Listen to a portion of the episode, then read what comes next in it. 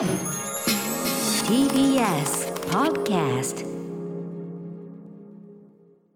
時刻は6時30分になりました。11月16日月曜日。TBS ラジオキーステーションにお送りしています。アフターシックスジャンクション。はい、えー、本日はリモート出演で私出演しております。パーソナリティのライムスター歌丸です。そして月曜パートナー TBS アナウンサー熊崎和人です。さあここからはカルチャー界の重要人物を迎えるカルチャートーク。今夜は11月限定のこちらの企画アトロク秋の推薦図書月間。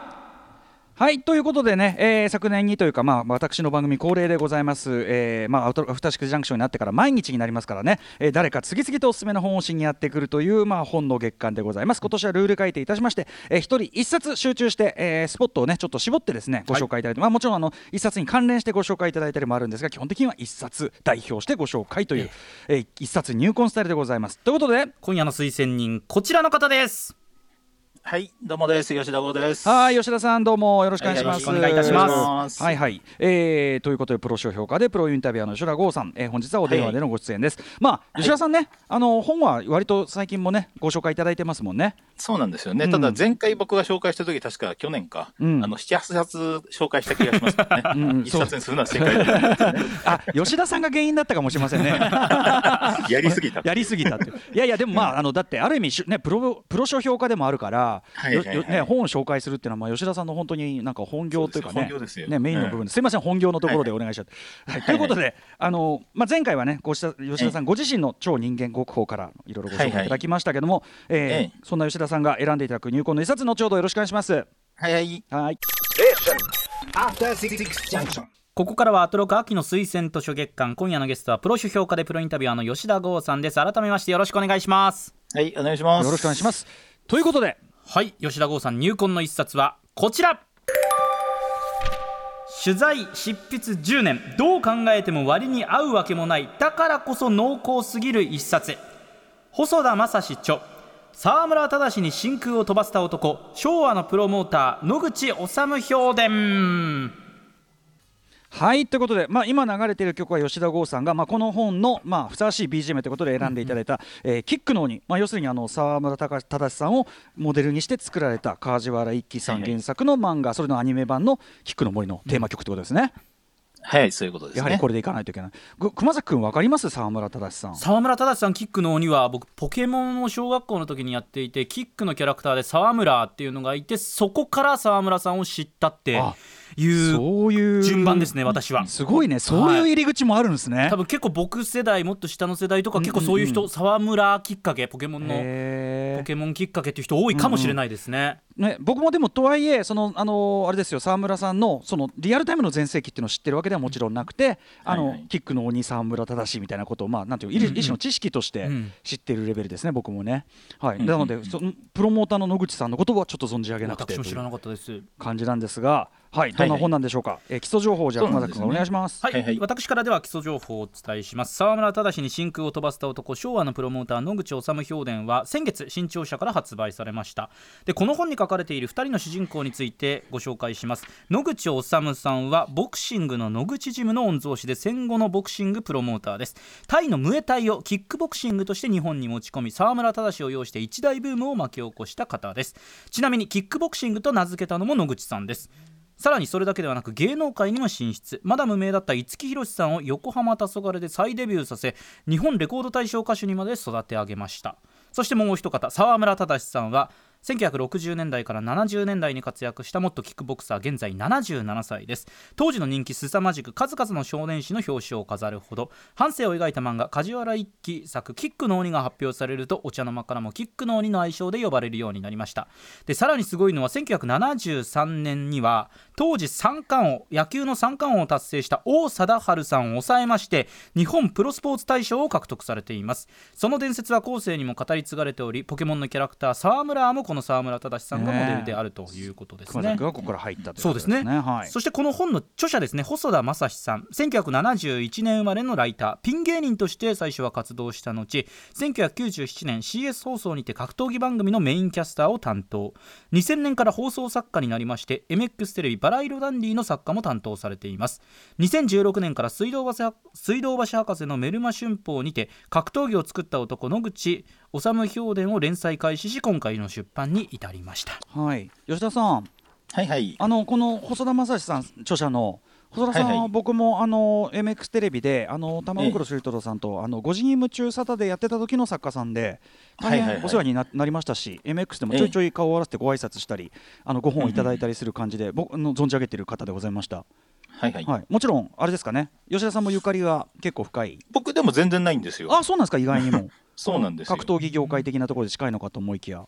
はいはいはい。うんうん。実は接点もないまま。あそうですか。意外。でもっと言っちゃうと、あの野口治さんも沢村忠さんもあの数少ない両者を取材した人間ではあるんですよ、僕。あそうなんだ吉田さん。あじゃあそういう意味ではすごいすごい。か重なる領域ではある。ただ、沢村忠さんとか、本当、僕もたまたま世代じゃないんですよね、うんうんうんうん。本当に後追いで追った知識しかなくて、うんまあ当然、カジュアル一気にはまってからどんどんええ掘ってったら、ここにたどり着いた感じだったんですけど、うんうんただ本当ね、だからそれぐらいね、うん。うんあの今の時代にそぐわない本なのは間違いないわけじゃないですか、この本。そぐわないって言っちゃうとあれですけど つまりその、うん。あの需要がめちゃめちゃあるかっつったらうんっていうことですよね。かなり無謀な本しかもさなんですよね。沢村忠さんでもねそのやっぱそういう、まあ、沢村で知ってるっていうぐらいの人がいるぐらいで、そもそも沢村さん自身があの引退してからはほぼ取材を受けてないんですよ。うんうんうんうんうんうん。あの娘さんがあのアイドルになった時に多少そのそれを売るために出たぐらいでで僕が取材できたのも沢村さんと昔からの付き合いがある人とセットでの取材だったから出てくれたっていう。あーじゃあなかなか取材スポットがかかったこともないしましてそのプロモーターとしての野口治さんね。そうね主役そっちですからね。ね。えということでなかなかニッチなところをしかもすごい手間 暇かけてるんですねこれ。そうなんですよ。もの取材のレベルがとんでもないんで、ええ面白いに決まってるんですね。そもそもだから野口治の時点でニーズ無視してるのに その父親の野口進の人生から掘り下げてて野口家から、ううんん。その野口進の人生が本当に面白いんですよ。で、ちょっとそのバックボーンが伝わるような発言があるので、ちょっとこれ、熊崎さんに読んでほしいんですよ。安倍ジョージさんがこういうふうに証言してたという。じゃあ安倍ジョージさんのコメント読ませていただきます。はい。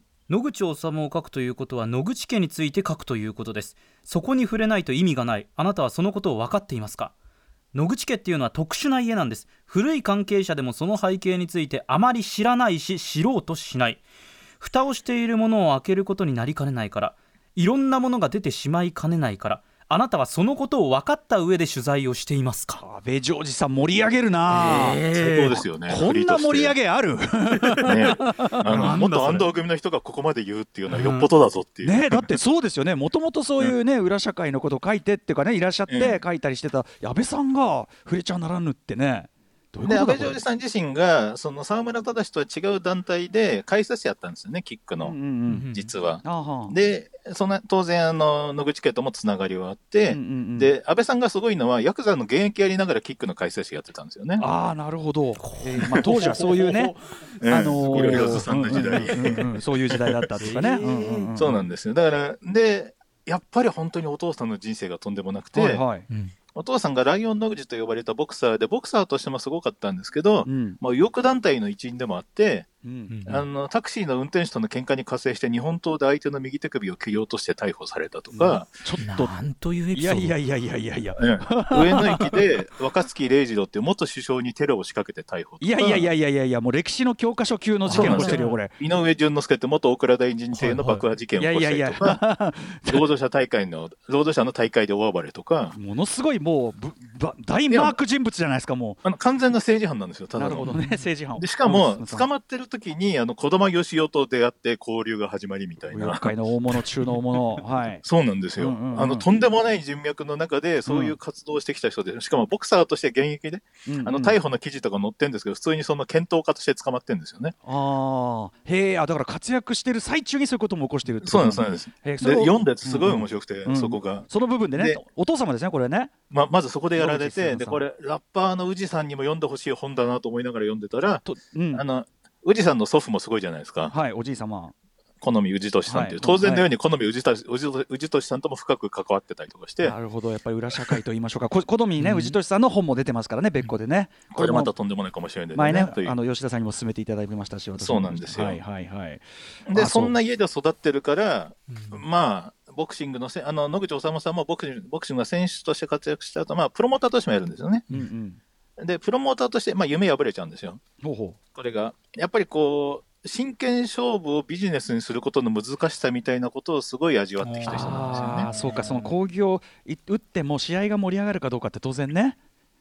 まあ、しそその状況を整えたときに戦えるようなねう、んうん。あの選手がそういう状況にあるかどうかみたいな、うんうんそあの簡単にうまくいくもんじゃないっていう。なるほどなるほど。うんでそれで失敗した後にいろいろ探し出すのが空手とムエタイとの対抗戦であり、まあ、これで極真が名を上げることなんですけど、ああああそしてその後で日本独自のキックボクシングを誕生させた。うんね。とされてるんですけどね。とされている、ううんうんうん。ただ、今に伝わるキックボクシングと明らかに違う何かで、だから沢村忠っていうのはキックの歴史を語るときにも、実はうん。うんあんだけの大ブームを起こした起こしたのに、そんなに語られてないし、ー。あそうなんだ。そうなんですほうほうね。ほうほうそうなんですよ。うんうんうんへえそれはそれはやその今のキックボクシングとは違う部分っていうのはうんどうそのさこうもうちょっと工業的にっていう部分ですか、そうなんですよね。うんうんで、野口治さんがプロモートした日本初のキックボクシングの大会のメインに出する予定だった選手、まあ、うん。本当にこの細田さんの取材のレベルがすごくて、うんうんあのメインに出る予定で、チケットに名前も印刷されてたのに、うん。あの急遽出なくなった人がいて、はい。でその人はもうは、ね、80歳過ぎて、もう昏睡状態だったのに、なんとかたどり着いて、ええええそしたら奥さんが電話に出て、うん。取材を受けられる状態じゃない。で、奥さんから裏を取ろうとして、うんうん。旦那さんなんか言ってませんでしたかって聞いたら、うんうん。試合が決まってたけどやらないことにした。八百長で退治に勝たせて勝たせてやると言われてバカバカしいので蹴ったと証言みたいな。つまりさっきの真剣勝負工業でちょっと夢破れた後に野口さんが仕組んだのはそういうやっぱりちょっとこう、うんうん。形まあだからがある、ほぼプロレスに近いっていうか、うんうんうん。もう試合数が尋常じゃなかったんですよね。あもうとんでもない数やって、そこでメインを張って、あうんうん。あのうんうんうん。成立させるには、うんうん。確かに。という真剣勝負一時やってたらね。う。んうんうん。そうなんです、そうなんです。で、あキックの鬼とか見てても、梶原一騎の本だと、沢村忠っていうのは、そのからアマチュアの空手家だったんだけども、うんあのね、そんなにムエタイの方が強いみたいに煽られて、うんで、キックボクシングでやることになって、デビュー戦では勝ったんだけど、デビュー2、3目で、うん。サマンソ・アディソンっていう選手に惨敗すると。うんうん。で、そこから這い上がっていく物語を梶原一騎が描いてきたんですけど、うんこの本であっさり書いてるんですよ、その当時のレフリーが。ええ。あの時はサマンがこま拒んだんですと。うんうん。あつまりそれであの試合、ストーリーストーリーを拒んだ。ううん。ん。そうです。で、それであの試合は澤ちゃんは真剣勝負でやったんですと。うんね、あの試合です。だから私は澤ちゃん度胸あるなって思いましたと。なるほど。そっか。だからたここだけは真剣勝負で戦ったからちょっと違う結果になっちゃった。そういうことですね。んんうん。ただ、それをどうやって物語にしていくかで、そういうふうにしていったんだろうけど、澤ちゃんは本当の勝負やりたかったと思います。そうでなければあそこまで練習はしませんと。うんうん。選手はたくさんいましたけど、彼が一番練習していましたから。あうんうんうん。だから自分の人は関係なく興行を成立させるために、やらざるを得なかった人なんですよね。ああなるほど真空飛び投げりっていう分かりやすい必殺技でタイ人を倒す。はい真空って何だって話ですもんね。確かに起きるわけないですからね。うんねえあなるほどな、そうか、じゃあ、本当にでもおっしゃる通り、限りなくプロレス的なというか、そういう興行のスタイルだったわけですね。まあ、じゃあ、当然、でカカレラエキさんともね、相性はいいね、うんそれはね。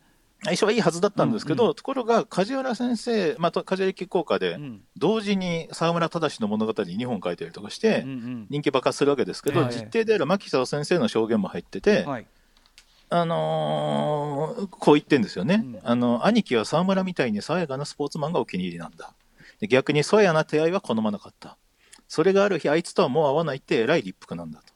それどころか連載はもうやめたとまで言う。うんそれで本当にキックの鬼の連載をやめてしまった、理由は沢村の試合のことさ。兄貴は真剣勝負だと信じていたんだ。はでも何人かの関係者に指摘されて確信したようだった。あはあ。騙されたと思ってショックだったんだよっていうね。えー、だっえて、ー。ねえ、あれだけうん。プロレスの世界とかもうね、ん。うん。描いてきている梶原さんが、なんでそこで急に、そんな予ウブな そんなおぼこいことを、なんで急に。本当ですね。結構晩年まで本当に奥さんとかにも、おいっつって、誰が日本で一番強いと思うみたいな話をしてるぐらい、うんうんうん。そういうことを結構ピュアに追い求めてきた人で、ねあのじゅ順本当に順調なところがあるっていうのは確かにね、いろいろ読んでてもそれはわかるけど、でもだからうんうん。そう、それぐらい思い込みを持って、うんうん。売り出しに加担したら、うんうん。騙されたってなって、だからその後、あのー沢村忠を敵視するというか、うんうん。ああっちと違って、うちは真剣勝負みたいなことを売りにする藤原敏夫さんとかに肩入れするようになるのは、こういう流れだったんだろうなっていう。なるほほどね、うんちょっとある意味うん日本その工業格闘工業史の流れの変化も見えるわけだここに梶原先生がショックによってより何かに、あの、うん。うんなんかよりガチバカな方にガチな方に。振り。へえ、まあ、梶原さんは多分あれでしょうね、そのそういう、うん。あのエンターテイナーとして仕掛ける部分と本当に自分が信じたいロマンの部分がそうなんこう一体になってるっていうか、うんわかりますわかりねます。、そこを分けられ自ない人だか分からら仕掛けるのは好きなんだろうけど、うんうんうん。自分が仕掛けたことに騙されるのは多分許されない。そう。かそうかそうかそうか ね、ででもそれってすごい確かに梶原さんっぽいこうねある種の二重性っていうか多層性っていうかそれも分かるな。うん。ただ、本当この本読むと、沢村忠を責めるのは筋違いというか、うんうん本当にちゃんとした人だし、本当にちゃんと練習して、ちゃんと強くて、うんうんただそれが工業上やらざるを得なくなったで、沢村さんと試合したポンサワン・ソー・サントーンっていう選手がいて、はい。あの細田さんがすごいね、わざわざタイタイまでうん。沢村と戦った選手、誰かうん。ね、出会えないかと思って探し出して、タイまで取材に行って、うんうんうん。で、なんとか話聞こうと思ったら、はいいや、俺はそういうね、なんか、八百長はやってないみたいな感じで、タイまでわざわざ行ったのにひたすら、否定されちゃう。あのそう否定されるんですけど、うん。なんとか食い下がった結果、うんうん。こういう発言が出てくるので、ちょっと熊崎さん読んでください。はい。沢村はいい人。あんなにいい人はいない。何か困ったことはないかといつも気遣ってくれた。優しい男だった。いい人だったから俺は負けた。それだけのことだ。最初は支持されたこともあったけどそのうちなくなったいやーこう眼蓄が深い言葉だな。本当ですね うんん細田細田さんもなんかすごいね。すごい取材やりすぎなんですよ。うんやりすぎですけど、うんまコスあ、それはトも面白くないに決まってる。ねコストもかけるし、でももう執念で引き出してくるとこういうの。絶対これだってペイするわけないんですよ。だってし取材めちゃめちゃ10年かけてるって。10年うでん取材執筆で。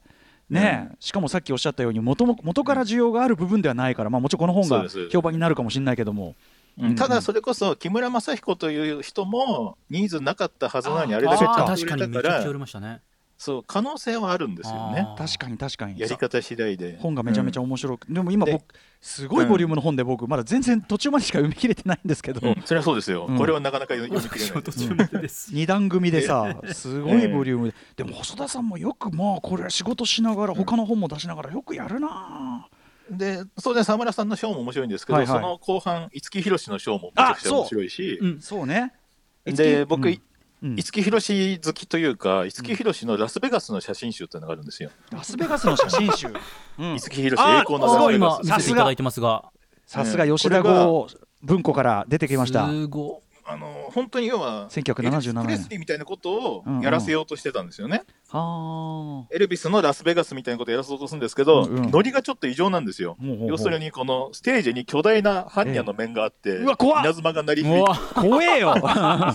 えー、何これ？何これ？えそれ何？日本のセンスをなんか1977年に77年にラスベガス公演やったんですか五木さんがそれ、そうなんです。これがだから野口治がこういうことやらせたくて、うんうんやったんだけど、まあ、うん。当然これでとんでもない赤字を背負いみたいな、あまあ、動員にも宗教団体のあモードを使いみたいな。でもあの五木さん最初はねデビューした時はパッとしなかったのが、よ横山黄昏で、あの再ブレイクっていうか、再デビューして再ブレイク。そうですね。それの仕掛け人でもあるし、うん。その般若のイズムとかやっぱそのなんていうかなちょっと工業史って感じですねやっぱね。そうですね。で、完全にある時代は、あの芸能界でもスポーツ界でも頂点と言ってぐらいまで位置まで行った人がなぜそこから落ちていったのかのドキュメンタリーになってるので、はい。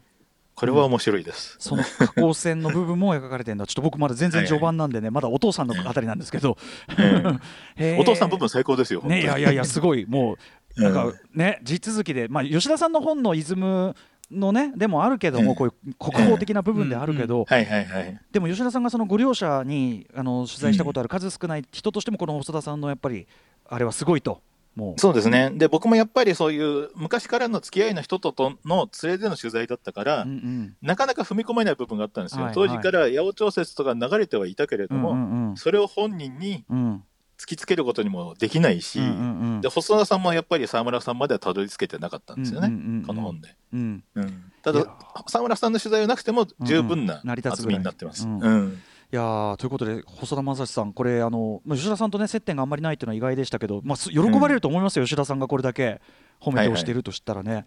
はい、今、本当、水道橋博士がね、責任を感じて、いろんなところに細田さんを売り込んでる状態なので、責任を感じて？ねまあだからね、キネマ旬報で、ああの、その、あのメメルマ旬報で連載して、うんうん。ね、あのー動画型って割に合うわけないことをね、そうかそうかその時は連載してもらってたから、そうかなんとそうかそうか。か報いたいっていう感じで、そうかそうかそうか。いろんなラジオにも二人で出たりとか活動をされてるので、はい。うん。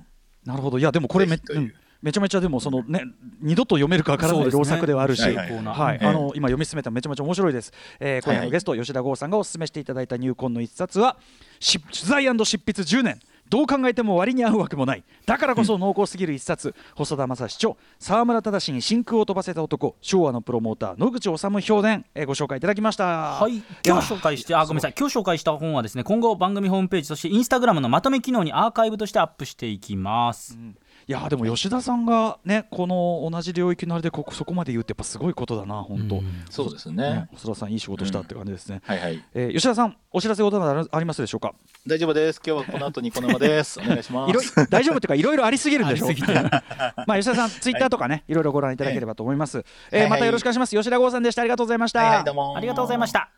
アトロク秋の推薦図書月間明日のこの時間はバンドスカートの澤部渉さん登場です station after 6 junction.